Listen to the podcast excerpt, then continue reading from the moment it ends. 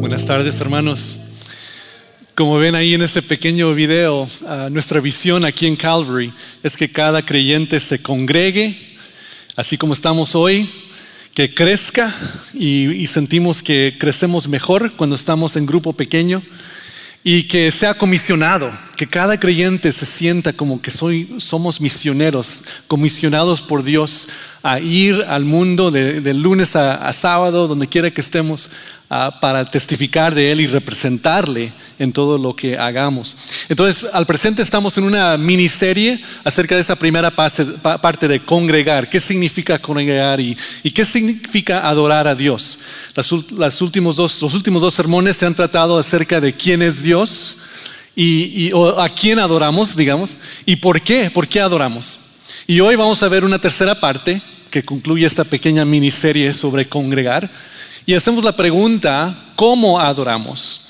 Ahora, esta pregunta posiblemente suena muy sencilla y fácil de contestar, pero vamos a ver un poco esta tarde que en, en, este mensaje que hay muchas dimensiones en realidad al tratar de, de, de responder esta pregunta, ¿cómo adoramos? Tiene varias dimensiones que espero que sean uh, no solo de buena información para usted, pero también de un reto de, de cómo adorar más completamente con nuestras vidas. Um, antes de leer la escritura de hoy, estaba pensando un poco acerca de este tema de alabar y, y cómo, cómo alabar. Y, y, recuerdo yo, yo crecí en, en, un hogar multicultural, digamos, ¿verdad? Mi, mi madre es de, de, descendencia angla, mi papá de descendencia mexicano, y viví unos años en Texas, unos años en México, y, y iba de un lado al otro, y, pero, pero crecía en una, en una cultura, digamos, de, de iglesia que permanecía casi igual en, en, ambos lugares. Y para mí la, la, alabanza cuando era chico pues era aburrida, ¿verdad? No, no me gustaba mucho el sermón y, los, los, servicios muy largos y, y, la música no me, no me gustaba mucho como niño. Así yo no sabía en realidad qué era alabar a Dios personalmente. Y no fue hasta que, que, fui yo descubriendo más personalmente la, la, conexión con Dios que Él quiere tener con nosotros. Y luego fue, un, yo fui a, a, un retiro, a un campamento, cuando yo estaba en la universidad, a un campamento en Nuevo México. Un lugar muy lindo en las montañas, con pinos, aire fresco. Ahí quien no puede adorar a Dios, ¿verdad? En este tipo de, de, clima. Este, y este, pero era un campamento para, para, universitarios y teníamos mucho tiempo, no teníamos prisa. Y, recuerdo tener tiempos de alabanza con Dios que, que me impactaron tremendamente, con una intimidad que, que, encontré con Dios que no había yo uh, experimentado anteriormente. Fue algo muy bello y, y muy precioso. Y recuerdo muy claramente uno de esos tiempos de alabanza, cuando sentí que el Espíritu de Dios me dijo en mi corazón, uh, me oirás cuando me alabes. Me oirás, me vas a oír cuando me alabes. Y eso era muy importante para mí porque yo quería seguir la voluntad de Dios, yo quería conocer los planes de Dios para mi vida, yo, yo quería seguir a Dios en, en cualquier, en, todos los aspectos de mi vida y quería yo uh, decirle a Dios, Dios, enséñame tu camino, demuéstrame los pasos para mí. Pero Dios no quería simplemente darme un plan, ¿verdad? Y decir, mira, toma estos pasos y ya estás bien. Él quería una relación íntima conmigo. Él quería guiarme como padre, quien es, como pastor, quien Él es para nosotros. Así que me dijo, sí, me vas a oír, vas a oír mis consejos, vas a oír mi dirección, pero vas a oír más claramente cuando me alabes. Y eso fue un momento clave para mí, responder a Dios y, asegurarme que cualquiera cosa que haga en mi vida, servir en el ministerio, etcétera, que mantenga mi enfoque principal en continuamente buscar el rostro de Dios y alabarle. Ahora, en términos de, cómo alabar, vamos a ver qué dice la palabra de Dios, cómo adoramos uh, y vamos a, ver qué impacto tiene en nuestras vidas personales uh, prácticas. Vamos a ver Romanos capítulo 12, versículos 1 y 2. En Romanos 12, este va a ser nuestro texto clave para hoy. Romanos 12, 1 y 2. Y dice así, por lo tanto, hermanos, Tomando en cuenta la misericordia de Dios, les ruego que cada uno de ustedes, en adoración espiritual, ofrezca su cuerpo como sacrificio vivo, santo y agradable a Dios. No se amolden al mundo actual, sino sean transformados mediante la renovación de su mente. Así podrán comprobar cuál es la voluntad de Dios, buena, agradable y perfecta. Que Dios bendiga su palabra en nuestras vidas. Aquí vemos que Pablo nos está diciendo, por lo tanto, comenzando en, 12, versículo 1, que es, ¿por qué dice Pablo por lo tanto? Porque en los primeros 11 capítulos de Romanos, Pablo nos está dando un mensaje del Evangelio y, en, en, realidad Pablo explica en Romanos el Evangelio en una manera tremenda, muy clara. Él explica tantas cosas de cómo el Evangelio se relata a, la historia de Abraham y cómo, cómo, es que Cristo es, es ese sacrificio perfecto y, qué, qué, significa tener fe y vivir por fe. Si no han leído el libro de Romanos últimamente, hermanos, sería muy buen libro de la Biblia de, de leer en los siguientes días porque explica el Evangelio tan claramente y nos explica mucho acerca de la vida cristiana. Y nos explica que esta, esta gracia de Dios es ofrecida a nosotros todos, no solo a los judíos, quienes se tratan en Romanos 11, sino que Dios quiere rescatar, quiere invitar a todos a su presencia, a su amor. Y entonces dice que Dios nos ha dado misericordia nos ha dado gracia para tener relación con Él. Y entonces, por eso dice Romanos 12, por tanto, por lo tanto, hermanos, tomando esto todo en mente, tomando en cuenta la misericordia de Dios, les ruego que cada uno de ustedes en adoración espiritual se ofrezcan a este Dios vivo. En estos versículos 1 y 2 vemos que el llamado a adorar a Dios requiere que nos entreguemos en tres partes. ¿Vieron las tres partes en este, en este pasaje? En espíritu, en cuerpo y en mente. Y estas tres partes reflejan el gran mandamiento de Lucas capítulo 10, 27, donde nos dice, ama al Señor tu Dios con todo tu corazón, con todo tu ser, con todas tus fuerzas y con toda tu mente. Y ama a tu prójimo como a ti mismo. El gran mandamiento es, es la clave del Nuevo Testamento, ¿verdad? Cuando, cuando le querían atrapar a Jesús, en, engañarle y causarle que, cayera, que, que, malinterpretara las escrituras, él dijo, el, el, mandamiento de Dios es sencillo, ¿verdad? Ámalo con todo lo que tienes, con todo lo que eres, y ama a tu prójimo a ti mismo. Y ese es el mismo mandamiento que se aplica a cómo debemos de adorar. Con todo nuestro corazón, con todo tu ser, con nuestras fuerzas y con toda tu mente. Al ir pensando en esto, ah, estaba reflejando un poco y, recordé un corito, un corito que, vino a mi mente de, los tiempos que tuve yo en México cuando era niño. No sé si recuerdan, no lo voy a poder cantar muy bien, solo les doy las palabras, ¿verdad? Ah, yo le alabo de corazón, yo le alabo con mi con mi voz. ¿Recuerda? ¿Quién, sabe ese corito? ¿Verdad? Sí, eh, es un corito muy lindo.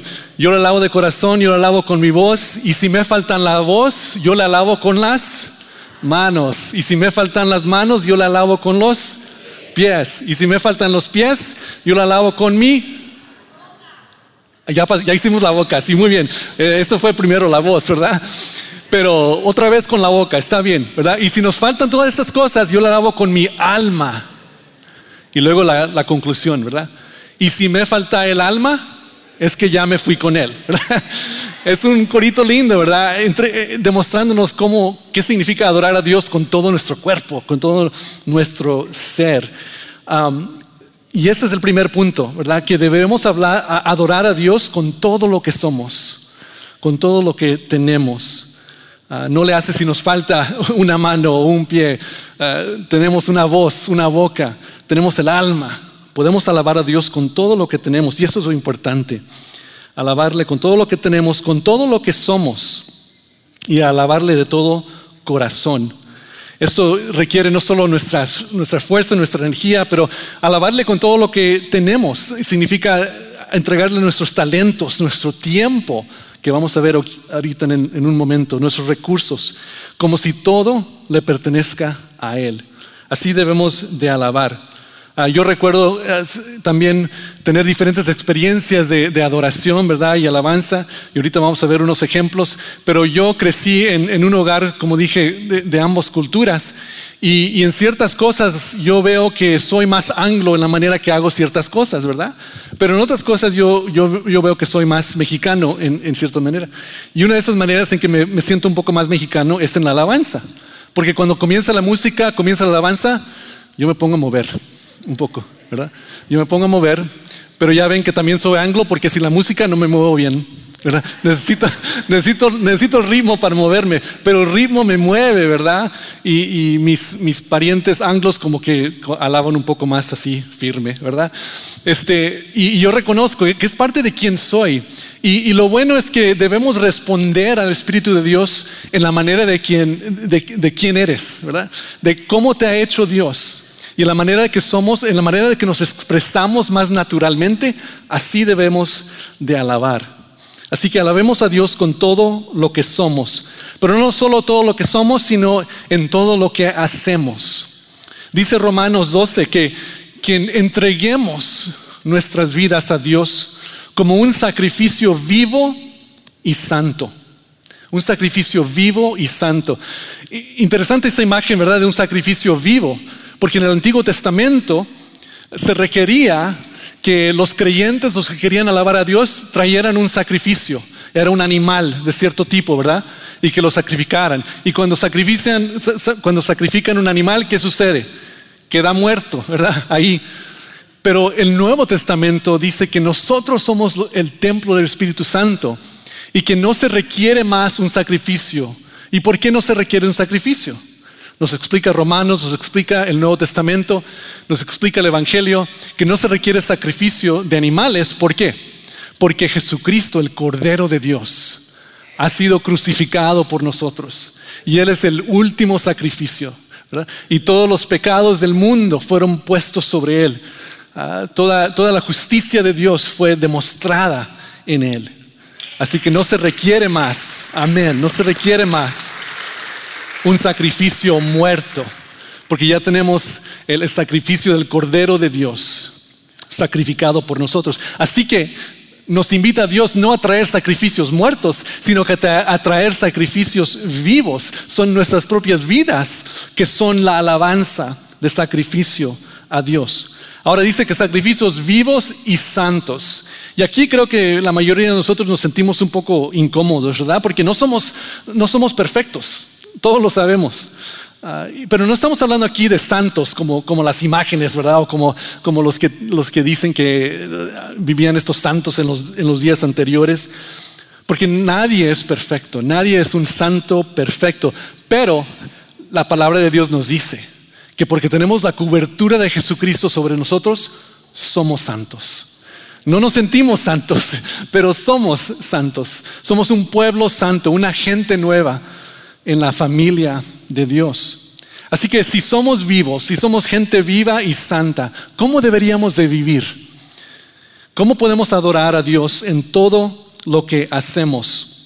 Eso significa que no solo los domingos, ¿verdad? Que no alabamos a Dios solo los domingos, sino con todo lo que hacemos en cada día de nuestra vida. En tres partes podemos ver este punto. Alabamos a Dios en nuestros hogares. Ah, hay un pequeño librito ah, de un hermano, se llamaba el hermano Lawrence, el hermano Lawrence, y escribió un pequeño librito ah, acerca de él. Hay, hay, un escrito que se llama Practicando la presencia de Dios. Y este hermano Lawrence, él tenía un deseo de estar cerca de Dios todo el tiempo. Y él aprendió a practicar la presencia de Dios en cualquier cosa que, que hacía. Así que al, lavar trastes, él buscaba manera de, alabar a Dios en lavar trastes. Y esto nos, demuestra un ejemplo de que en cualquier cosa que, hacemos en nuestro hogar, eh, simplemente teniendo un hogar, podemos dedicarlo a Dios y decirle, Dios, quiero que tú seas alabado, quiero que tú seas adorado en este hogar. Ah, dice el hermano Lawrence, solo un pequeño recordatorio agrada a Dios. Solo un pequeño recordatorio, solo, solo pausando antes de nuestra comida, ¿verdad? Para agradecer a Dios porque es tan bueno y porque nos provee todo lo que necesitamos para este día. Un pequeño recordatorio adora, agrada a Dios. Los que son padres aquí creo que entienden esto, ¿verdad? Cuando nuestros hijos, especialmente al ir creciéndose, como que se olvidan más y más de nosotros.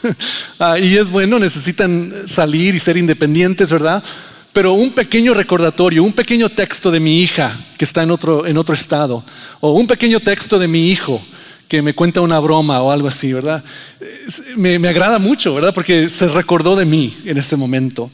Imagínense nuestros, nuestros pequeños recordatorios durante el día de Dios, de su bondad, de su grandeza, que, puede, no, no puede simplemente bendecirnos a nosotros, sino también agrada a Dios.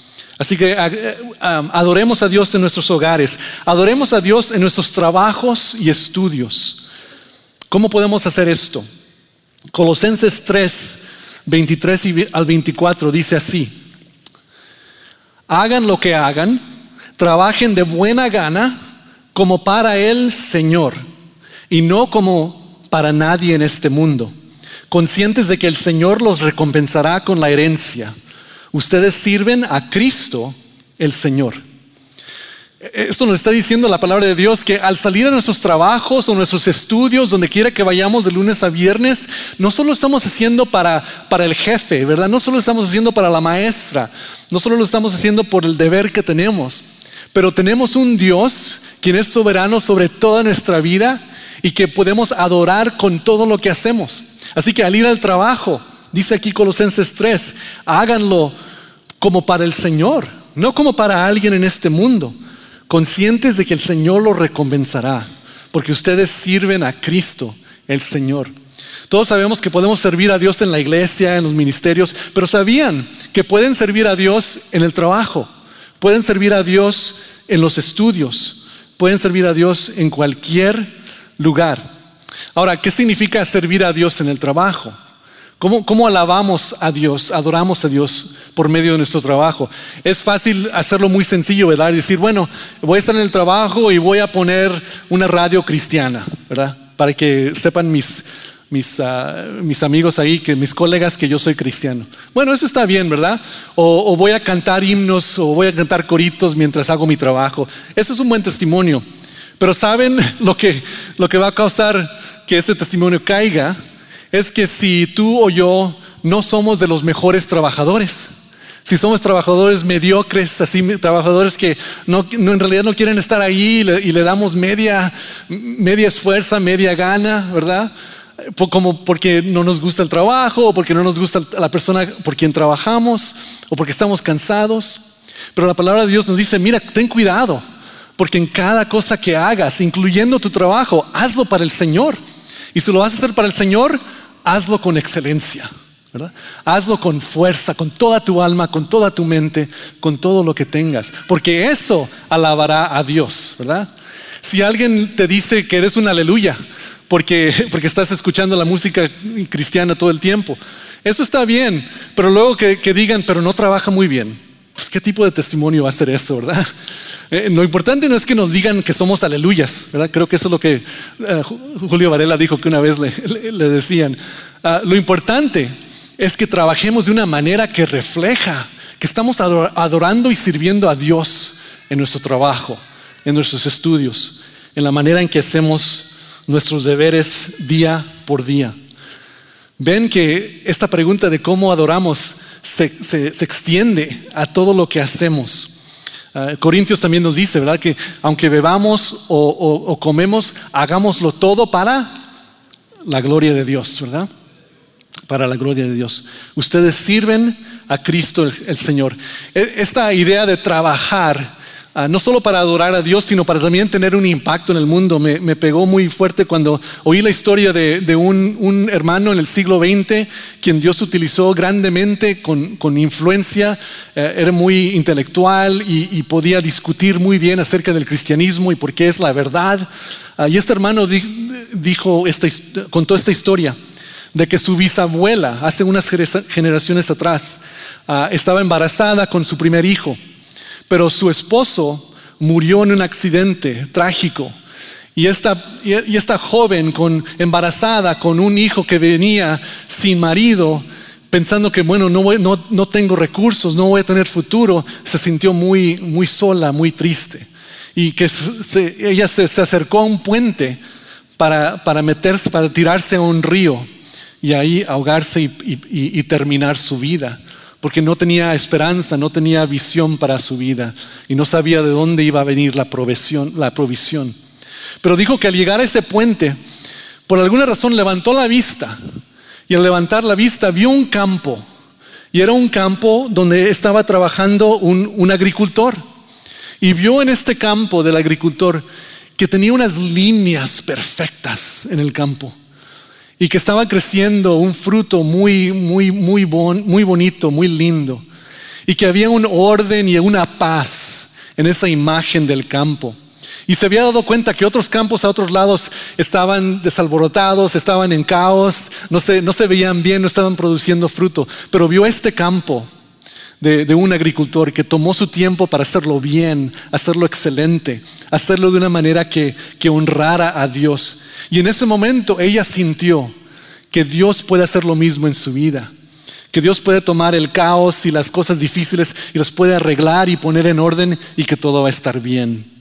Entonces se, alejó del puente, vivió su vida, tuvo su hijo y ahora generaciones después hay líderes en el movimiento cristiano que salieron de ese momento rescatados. ¿Rescatados por qué? Porque alguien hizo un trabajo excelente para la honra y gloria de Dios. No, no tomen de menos lo que ustedes hacen cada día. Lo que ustedes hacen, si lo hacen para la honra y gloria de Dios, puede ser un testimonio grande un testimonio bello que Dios utiliza, no solo para alabarle a Él, sino para ah, compartir con otros. Así que ah, adoremos a Dios en todo lo que hacemos, en nuestro hogar, en nuestros trabajos y estudios, en nuestros pensamientos. Salmo 63, 6 dice así, recostado me quedo despierto, pensando y meditando en ti durante la noche. En tiempos de ansiedad, inseguridad y temor, Pensar en Dios nos trae paz y nos enfoca en su grandeza. Yo recuerdo cuando era un, joven viviendo en El Paso, Texas, a veces nos pegaban las tormentas de repente y muy fuertes ahí en las montañas en el desierto. Y hubo una tormenta con, con truenos muy, muy, muy feroces, ¿verdad? Y relámpagos. Y en realidad estaba yo asustado en mi cama esa noche. Y, creo que fue una de las primeras veces que oré personalmente a Dios. Y dije, Dios, yo tengo miedo, ah, pero tú dices que, que eres el Dios de todo el universo, dame tu paz. Y de repente me dormí. Y ahora hoy, hasta, hasta hoy en día, yo no despierto durante las tormentas. Tengo una paz de dormir tranquilamente durante toda la noche. No sé si es algo bueno o malo, no sé. Pero este, pero yo puedo dormir y descansar en paz porque sé cómo poner mi pensamiento en él, ¿verdad? O a veces si han viajado en un avión, ¿qué sucede a veces en los aviones? Tiene esas turbulencias, ¿verdad? Y no, si esto no te hace orar, no sé qué te va a hacer orar. Son uno de los momentos más este, intimidantes para, para, nosotros. Pero yo sé que cuando me siento un poco así, ay, ¿qué va a pasar?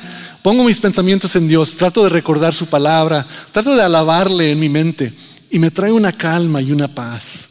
Ah, alabamos a Dios porque Él lo merece, pero recibimos una gran bendición cuando lo hacemos, ¿verdad? Así que Alabamos a Dios con todo lo que somos, en todo lo que hacemos. Un tercer punto es con toda diversidad. ¿Qué significa esto? Aquí hablamos un poco más ahora acerca de la alabanza en la iglesia, en el templo, como creyentes. Porque nuestra tendencia es alabar a Dios de la manera que conocemos, de la manera como nos sentimos más cómodos. Ah, pero desafortunadamente a veces confundimos lo que yo prefiero con lo que Dios prefiere. Y es muy bueno tomar en mente de, que debemos de alabar a Dios con toda diversidad y que hay muchas maneras de alabar a Dios. Hay un uh, comediante uh, que en inglés uh, describe estas diferentes maneras para alabar a Dios. Y, espero que esto no le ofenda de alguna manera, pero quiero, quiero describir un poco de estas maneras porque cómo describe a alguien, especialmente a alguien que no conoce la iglesia, que nunca ha estado en un culto de oración, cómo describen las diferentes maneras de alabar a Dios. Ah, y hay diferentes posiciones, ¿verdad? Hay el de la posición de soldado, el que no se mueve, porque no quiere, no quiere moverse, muy, muy rígido, pero muy reverente, alabando a Dios. Aquí no hay muchos de esos, ¿verdad? Ah, pero eh, en, esa posición de soldado no se va a mover ni aunque haya un terremoto, no se mueve, ¿verdad? Se mueve el piso, pero no él. Ah, balanceando de un lado a lado, ¿verdad? Moviéndose un poquito. No muy, no muy loco, ¿verdad? Pero hay gente que alaba así, ¿verdad? Ya se siente un poco más el ritmo. Ah, describe así que, y luego hay algunos que, que alaban como que están cargando un televisor, ¿verdad? Así. Y luego un televisor de, más amplio, más ancho, así, ¿verdad? Es una imagen interesante, ¿verdad? Ah, o viene esa persona que, alaba con la mano extendida, como si quiere que Dios le choque, así, ¿verdad? Ah, a veces soy yo, esa. O, el que le duele un poco aquí porque comió algo mal hace noche. Ay, ay estoy alabando así. Ah, o el que está lavando el vidrio, ¿verdad? Hay diferentes maneras en que, en que alabamos, expresamos, pero también vemos a veces que los brazos cruzados como, como críticos de cine, ¿verdad? O como entrenadores de fútbol. Ah, yo, es, eh, eh, mi familia fuimos misioneros en el país de Georgia, ya en el otro lado del mundo, cerca de Rusia, y ahí ah, mucha de la cultura es ortodoxa, oriental. Y en sus, y en sus servicios de adoración, de, de, de alabanza, no tienen bancas, Así que todos están ahí parados. Y eso pues no, suena muy mal, ¿verdad? Hasta que les diga que los servicios son de dos a tres horas. Pero ahí están parados. Y luego ya un poquito más cansados, dos o tres horas. La gente adora a Dios en diferentes maneras. Y no, lo que importa no es cómo lo haga, ¿verdad? No hay una sola manera, no hay una sola expresión que agrade a Dios más que a otro, ¿verdad? Lo importante es que expresemos quiénes somos. Nos expresemos honestamente, nos expresemos delante de Dios en una manera honesta y en una manera en que, en que podemos sentir este amor que queremos darle a Dios. Ah, adoramos con toda diversidad. Miren lo que dice Romanos 12, 2, regresando ahí a este pasaje. 12, versículo 2 dice, no se amolden al mundo actual sino sean transformados. No se amolden al mundo actual. Un molde es, es algo donde todos salen igual, ¿verdad? Y aquí la, palabra de Dios nos, nos, da algo muy interesante acerca de lo que, lo que Dios quiere. Dios quiere que no todos seamos igualitos como un molde. Porque Dios nos creó a cada uno de nosotros individualmente, con características individuales, y nadie es igualmente y es igual a ti. Nadie es igual como tú, ¿verdad? Cada persona es única e individual. Entonces podemos responder en, adoración en maneras únicas e individuales. Eh, no se amolden al mundo actual, sino sean transformados. Eh, Dios quiere que nuestra alabanza, nuestra adoración transforme nuestra mente y nuestra manera de ser. Ah, ese, el aceptar la diversidad nos puede no solamente dar una libertad a alabar a Dios como, como sintamos mejor, sino que nos da libertad también de no juzgar, de no juzgar a alguien más. Ahora, todo esto claro en contexto, ¿verdad? Que alguien no haga algo muy, eh, que sea ilegal o que sea muy loco, como hemos oído que ciertas iglesias a veces tienen serpientes en su servicio de adoración. ahí sí yo no, yo no me meto, ¿verdad? No quiero estar ahí con serpientes y, con la tentación de que a ver si me muerden o no. Ah, hay, ciertas locuras, ¿verdad? Que debemos de, de, de no ser parte de eso. Pero en términos de, expresión, hay muchas expresiones, ¿verdad? Hay muchas diferentes denominaciones. Los presbiteráneos adoran de una manera un poco más, más reverente, más formal, con un librito, ¿verdad? Y toda una lectura ya preparada. Ah, los pentecostales adoran más eh, con música fuerte y con baile. Los bautistas, no sé, como que ya somos una mezcla de, de muchos diferentes estilos, ¿verdad? De adoración. Ah, la, iglesia de, la iglesia de Cristo, ellos cantan sin música, ¿verdad? Solo a capela. Y espero que todos sean buenos cantantes, porque sin música creo que nuestras notas se van en todas direcciones, ¿verdad? Pero así cantan. Así que diferentes expresiones y diferentes iglesias y congregaciones tienen su propia manera de alabar a Dios y deberemos de aceptar eso, ah, con que estén alabando al, Cristo vivo, ¿verdad? Ah, con que estén alabando en espíritu y en verdad. Hay muchas maneras de alabar y adorar a Dios y deberemos de aceptar la diversidad. ¿Por qué es importante la diversidad? Piensen en eso, piensen en eso por un momento. Nuestra diversidad, sea cultural, sea en estilos o sea en géneros, refleja la majestad de Dios, quien merece ser adorado en toda cultura, lengua y nación. O sea, el Dios que tenemos no es un Dios quien solo puede ser adorado de una cierta manera muy rígida, sino que es un Dios que puede estar alabado de tantas diferentes maneras, porque es un Dios complejo, es un Dios para todas las naciones, es un Dios sobrenatural para todo el mundo. Nuestra diversidad en, la adoración refleja la majestad de un Dios quien puede ser adorado de muchas diferentes maneras. Ah, él merece ser adorado de toda cultura, lengua y nación. La Biblia compara la adoración a un banquete. Eh, dice en Salmo 63, 4 y 5, te bendeciré mientras viva y alzando mis manos te invocaré. Mi alma quedará satisfecha como de un suculente, suculento banquete, y con labios jubilosos te alabará mi boca. Si la alabanza es como un banquete, ¿qué tipo de comida debe de haber en un banquete? Ahora, ¿qué piensan? Dicen, bueno, la comida que me gusta a mí, ¿verdad? Pero lo, bonito de un banquete es, es, puede tener una diversidad. Ah, estaba yo ah, en una iglesia en Kansas y cada año teníamos un, banquete y le llamábamos este, una probadita del mundo. Y teníamos comida de 15 o 20 diferentes regiones del mundo. Y eso era algo muy especial y, y todos se sentían muy bien porque cada, cada persona de su región traía su comida favorita y lo compartía. Y todos podían probar y comparar. Y claro, hay un poco de competencia, ¿verdad? ¿Cuál es la mejor, verdad? Teníamos muchos hermanos de Sudamérica y cada quien tenía su, propia receta que le, que le, encantaba. Pero es un ejemplo de que, de igual manera como cuando hay una diversidad en un banquete, debe de haber una diversidad en la manera en que adoramos a Dios. Y, está bien, es mejor cuando hay más maneras, cuando hay más opciones. Quiero ah, que escuchen este pequeño video de cómo diferentes ah, naciones en el mundo adoran a Dios.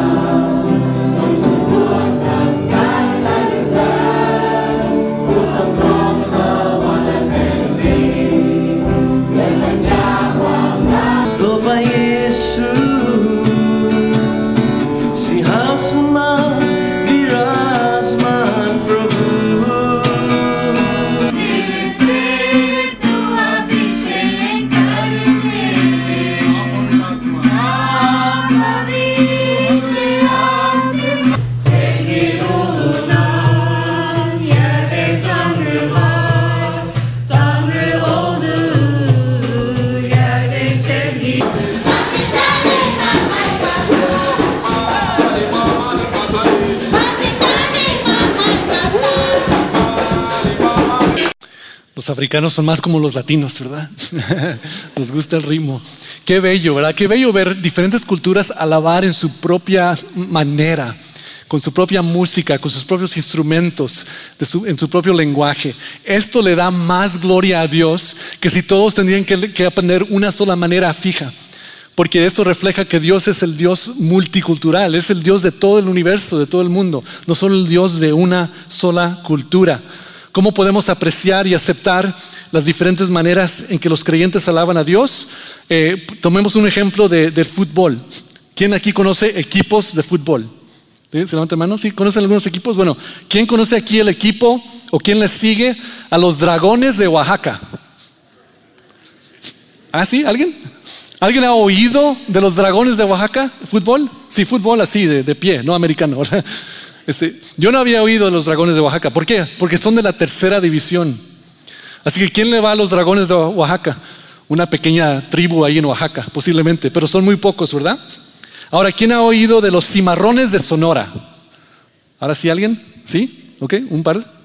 Ya, ellos son un equipo de segunda división, así que posiblemente tengan un poco más de, aficionados, ¿verdad?